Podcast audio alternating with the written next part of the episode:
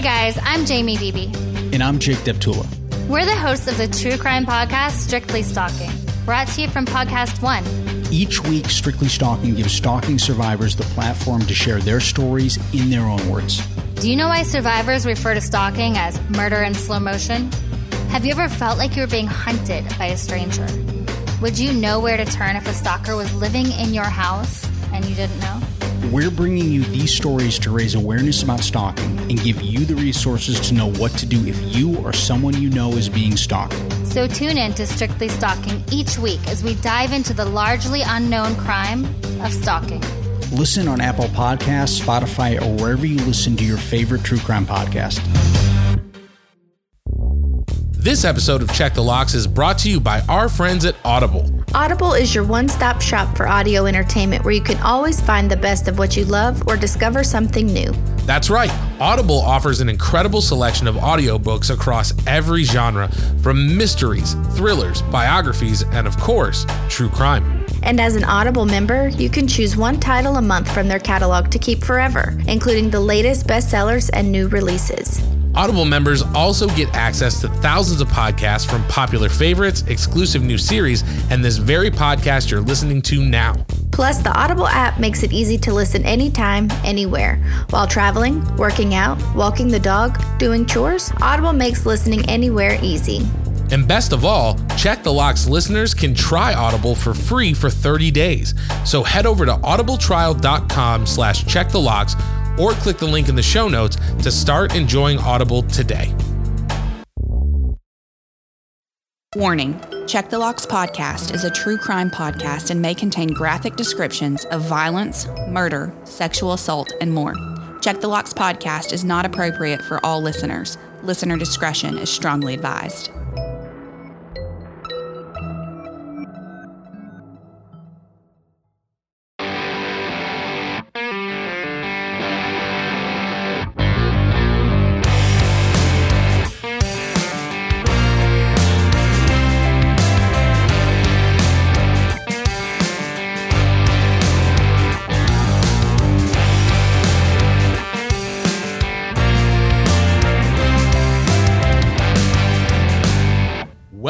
Back to Check the Locks podcast. As always, I'm John Conner. I'm Olivia Cornu. Saying thank you for joining us this week as we dive into yet another truly terrifying true crime case. Before we get started, as always, Olivia, it's wonderful to see you. How has your week been? My week's been really good. I got another off week. I had a little friend come and visit. Life's been good. Yeah, I'm going to be going to a conference. Also, you know, living the dream. How's your week? My week's been good. Just hanging out with the family and working and researching and editing and just a normal week. So, like I always say, super happy to be here. This is always a highlight of my week when we can get together and record these episodes. So, glad that everything is going well with you. And I have to tell you, this week is my week. I'm going to be really curious as to whether or not you've heard about this case before. When you looked at my notes, did anything look familiar? Nothing. I had seen this case circulating on social media and it piqued my interest a little bit and made me want to dive into it a little bit deeper. And when I did, I was like, wow, this is way crazier than what I thought. So, again, I'm really interested to see if you are familiar with this, if the listeners are familiar with it. But when I was going through it, I was like, oh, this story is kind of dark and kind of crazy. And it's one of those ones that I think when we get to the end, you're going to be surprised with the ending compared to like some of the episodes that we normally do.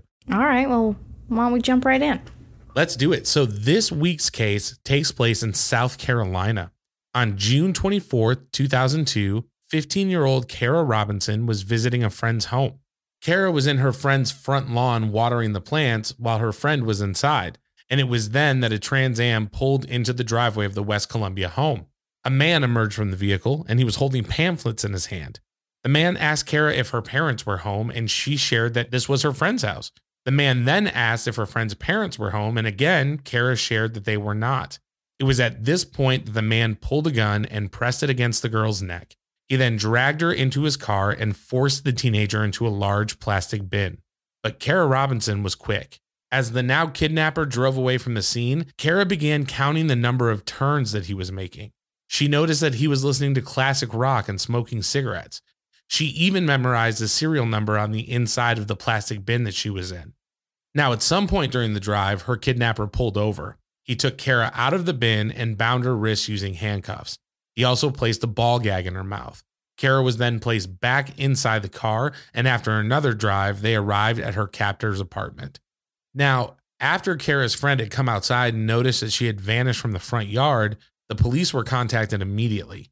But just like we've talked about on the show before, Olivia, the police deemed Kara a runaway. But little did they know, in a messy apartment, Kara was being sexually assaulted. So I wanted to stop before we went any further, Olivia. There was a couple of things that stuck out to me as I was researching this case and kind of diving into it, but I wanted to pick your brain. What are you thinking? Where are you at so far? I mean, I hope that if I'm ever in this situation, that my brain is as calm and as smart as Kara's is. She memorized the serial number of the plastic bin. She was counting the turns. Like, those are things that are hard to remember in a traumatic situation. Um, but these are probably things that could potentially save your life if you're in these situations where you're being kidnapped. Yeah, I definitely agree. Like the wherewithal that this child had to be like, I need to start counting these turns. I'm soaking in any detail that I can, you know? I think the other thing that was really heartbreaking and shocking to me is the same thing that we've talked about so many times. A child goes missing and it's automatically they're a runaway Yeah. instead of let's be out there looking for them. It seems like a trend. We're in our almost 60th episode. I could probably count on, you know, more than one hand how many times we've talked about that. Yeah, it's just really disheartening, you know, to think that the more cases that we do, like on the with these short on times, I find that we're doing these cases that are, you know, happening pretty recently, you know, and frequently. And I think that people nowadays, I hope, are realizing that more people are getting kidnapped and murdered than they are just running away from home. With social media nowadays, I feel like you would know if someone just ran away from home. They're still going to be active on those things. Whereas if they're kidnapped or murdered, like they're going to be radio silence. Yeah, and I think, you know, cell phones and air tags and all those things have really helped with that. Yeah. But I think you're right. I think as a culture, we've kind of shifted. And now it's like, my kid didn't run away. You know, it's not the first thing that comes into someone's mind. So I do think Right. that's a win. And hopefully, you know, as we continue to do these cases that are happening now, because I mean, this is over 20 years ago, we see less and less of that. Because when we go back, it's just like so disheartening sometimes. Yeah. Now, Kara's entire tragic ordeal would last 18 hours, but she was a survivor. And she believed that if she played along, she might be able to escape with her life. The clever 15 year old began surveying the apartment for things that may help identify her attacker. The man's dentist and doctor were posted on his refrigerator. When asked if she wanted food, she told the man that she wasn't hungry, but she asked if there was something that she could do to help him around the apartment. And at that point, her attacker had her sweeping the floor of the kitchen. While cleaning, she looked at the man's mail, studying any detail that may help lead police to his capture if she could escape. Then, the attacker made Kara watch the evening news to see if there was any word of her disappearance on TV. Now, eventually, the man was tired and he handcuffed Kara to the bed and went to sleep beside her. And it was then that the teenager knew that she had to act. She was able to slip the cuffs free from the bedpost. Kara slowly crept to the door and forced her way out, and she made it to the street where she knew she was safe. Kara had survived, and she immediately ran to the closest car. The two people inside, obviously shocked, let her in and drove her to the closest police station. And as Kara shared her harrowing story, the authorities were amazed. She was calm, collected, but most of all, detailed in sharing what had happened to her. And with Kara's help, the police were able to locate the kidnapper's apartment. But when they arrived, the man was gone. However, they were able to determine his identity. Kara's kidnapper was named Richard Marc Evonitz. And again, before we go any further, Olivia, I just wanted to kind of see where you were at because as I was going through, I was like, this kid has got guts, man. Like she had this plan. She was like, this is not happening to me, not today. And not only was she able to get out, but she was able to keep herself calm enough that she could lead detectives back to the, his apartment. And as I was going through, my mind was just blown. So I was just wondering if you were thinking the same thing. Oh my gosh, yes, as a 15 year old girl, she is a badass. You know, I hope that this story continues to be on a positive note, at least for Kara's sake, since she did escape and was able to survive so far. But she just saved many, many people's lives potentially from this evil man.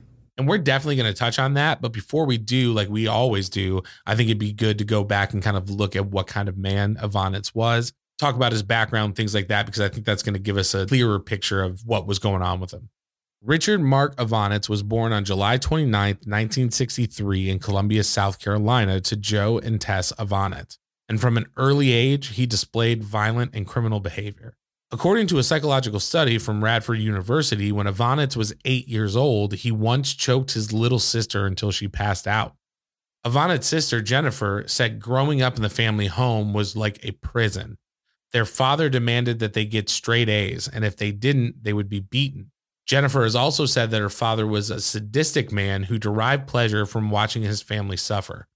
Now, in 1983, Richard Evonitz broke into his neighbor's home and wrote false checks. And eventually, Evonitz moved out of his family home and joined the Navy. In 1987, when he was 23 years old, he would commit his first known sexual crime. At this time, Richard was stationed at Mayport Navy Station in Jacksonville, Florida. Evonitz pulled up his car beside Kelly Ballard. She was 15 years old at the time. Evonitz proceeded to masturbate while she walked her three year old sister down the street. And the following day, Kelly and her mother noticed a strange man following them in a mall parking lot. Now, luckily, they spotted him and they were able to write down his license plate. And Evonitz was arrested shortly after and immediately confessed. He shared with police that he had the compulsion to masturbate in front of young girls. He even admitted to driving around looking for a 18 to 19 year old who was short in height with brunette hair. But guess what, Olivia? For this crime, Richard Ivanovitz was charged with a $252 fine and sentenced to three years of probation. Oh, this sounds real familiar. Yep, we talked about this a lot. Yeah, where they just get these fines and they keep going out and sexually assaulting women you know, I love to do my adjusted for inflation. So $252 didn't really seem like a lot in 1987. But today, that would be worth $677, which is not a big enough fine today. No. He should have been locked up immediately. Exactly. But again, in talking about trends that we've touched on on the podcast before, it's like this slap of the hand. The Baton Rouge serial killer is a great example of that. Like he started as a peeping Tom, got caught, slap on the hand, pay a fine, and then eventually he's murdering people. Now, this incident also caused Evonitz to be demoted to a petty officer second class in the Navy. In 1992, he was honorably discharged, and shortly after, he moved to Virginia. And it was then that his violent crime spree would begin. Now, he settled in Spotsylvania, where he got a job as a salesman, but women were always put off by Evonitz. He had a temper and he was quick to make misogynistic jokes. And in June of 1995, Evonitz committed his first violent crime. He broke into a home where two sisters, ages 11 and 13, slept. Evonitz, sporting a gun and fuzzy handcuffs, locked the 11 year old in a closet while he raped her 13 year old sister. But he would never be charged with the crime. Then, in September of 1996, things escalated further. 16 year old Sophia Silva was on her front porch doing homework. It was then that Evonitz struck, kidnapping the teenager. When Sophia's sister came outside, she found only an empty soda can and her sister's school notes. Tragically, Sophia would be discovered by a maintenance worker in King George County in October of 1996. Her body was wrapped in a blue tarp and tied with rope floating in the Birchwood Creek. And when investigating the remains, detectives found that the girl's pubic region had been shaved. So before we go any further, Olivia, where you at? Because it goes from dark to darker and just pulse checking with you, see how you're doing. Yeah, he's one of these escalation killers. You know, now he's just killed somebody. And I feel like he has this weird, I don't know, like maybe he's going through phases of like age ranges in which he's looking for. I don't know. I can't figure him out. Yeah, as I was going through, it was almost like victims of opportunity, you know? Yeah. And like, how did he not get caught by handcuffing the one sister and raping the other? Yeah, and I think that particular case is linked back to him after the fact based on what I found in my research. And there's also a period we'll talk about here in a little bit later where things kind of go silent for a little bit. So I don't know if maybe, again, if this is a victim of opportunity where he wants to feel powerful. He wants to like be the person who's taking something from someone. And these are victims who, you know, are not going to fight him back. They're easily overpowered, things of that nature. But it's just, yeah. it's super dark. Yeah. He just went from extreme to real extreme.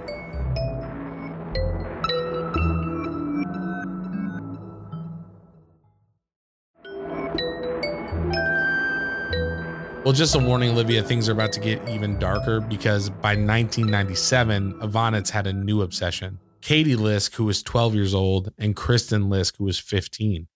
On May 1st, 1997, Evonitz had taken the day off work to appear at bankruptcy court.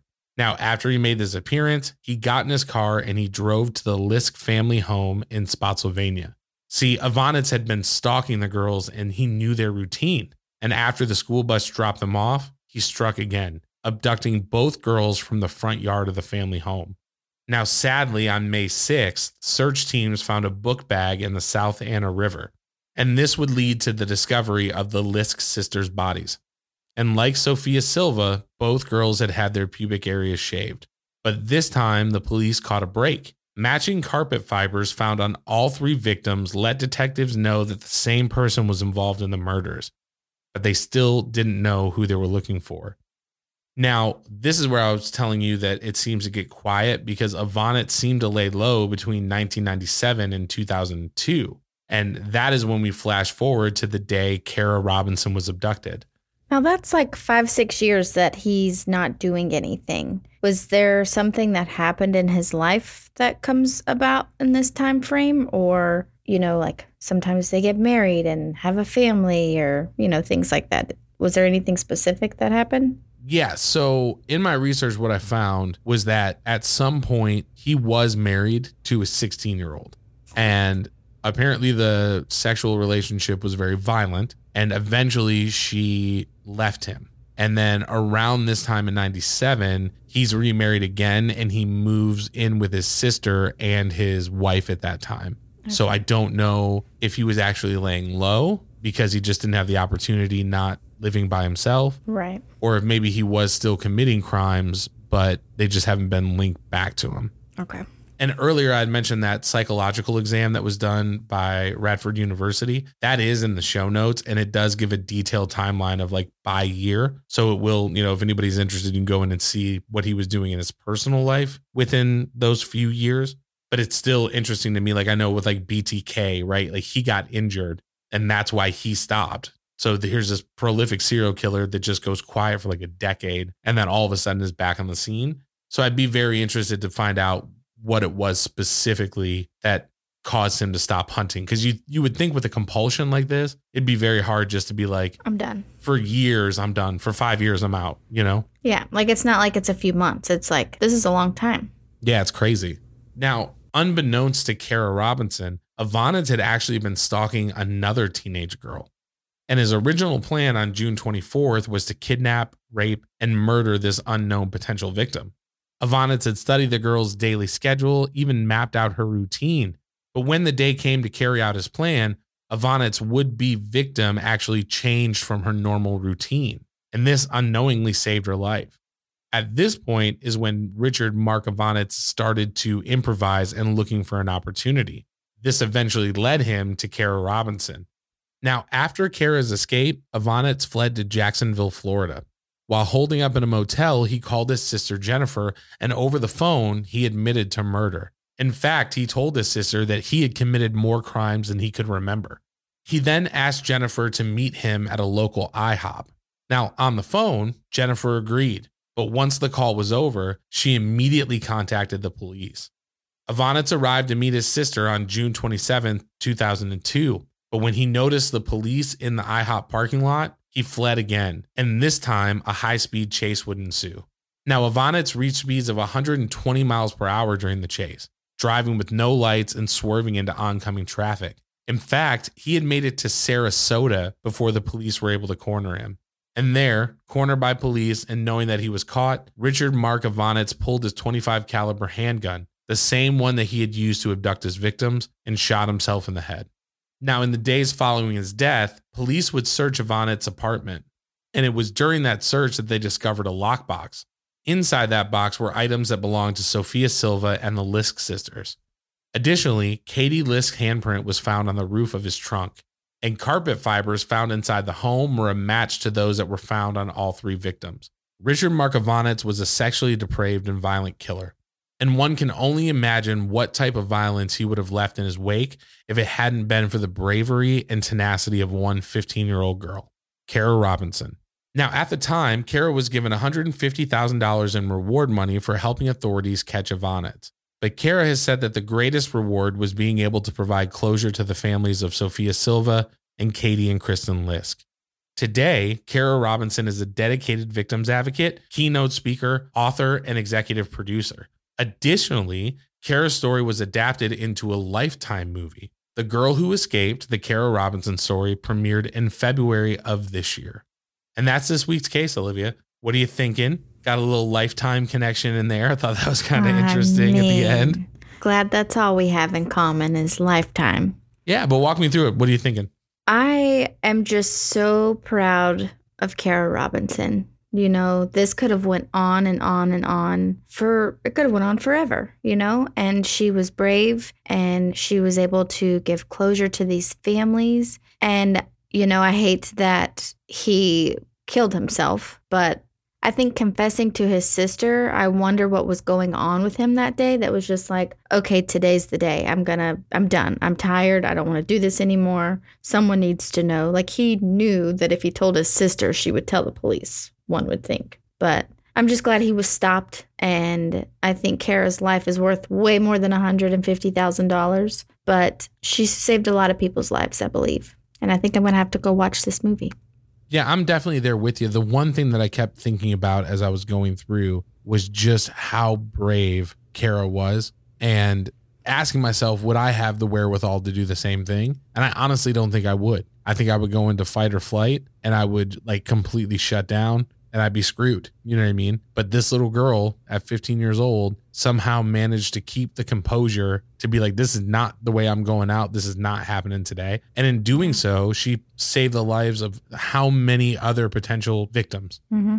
Yeah. This is such a sad and just senseless guy who was killing these women. And it does kind of have a happy ending to it, you know, in a sense that she was able to survive and she can be an advocate for others and that her bravery just outshined the negativity in this. And she's just happy that she could provide closure for the Lisk sisters and for Sophia. And I think that that's huge. And to be so brave at such a young age, I would hope that my 33 year old self would be as brave as she was at 15.